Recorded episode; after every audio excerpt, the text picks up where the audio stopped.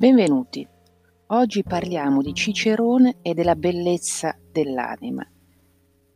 La bellezza dell'anima è sentita ed è vista dagli altri come la vera identità, come ciò che una persona davvero è. Non si tratta di un'aggiunta, di un ornamento esteriore, di un caso. Questa bellezza, nel momento in cui è percepita, viene vista come il vero sé di quella persona.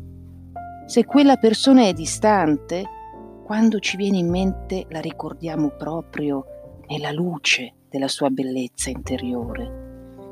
Le persone che si sentono viste per ciò che sono stanno meglio.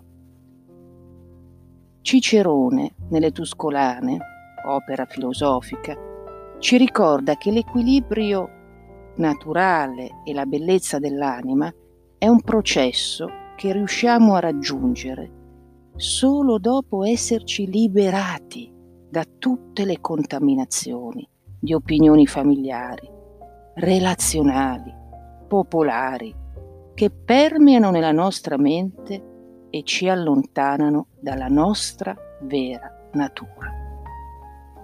Ora vi leggo un passo delle Tuscolane. Di fatto, non appena siamo venuti alla luce e siamo stati accettati nella famiglia, subito ci troviamo circondati da storture e opinioni. Quando poi dai genitori siamo affidati ai maestri, la varietà degli errori in cui siamo immersi è così completa che la verità lascia il posto a ingannevoli illusioni.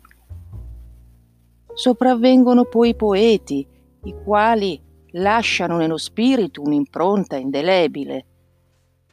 Quando infine, sotto l'aspetto di eminente maestro, vi ha giunto anche il popolo e la moltitudine tutta concorde nella propensione ai vizi, allora sì, siamo completamente contaminati dalle opinioni perverse e ci stacchiamo dalla natura.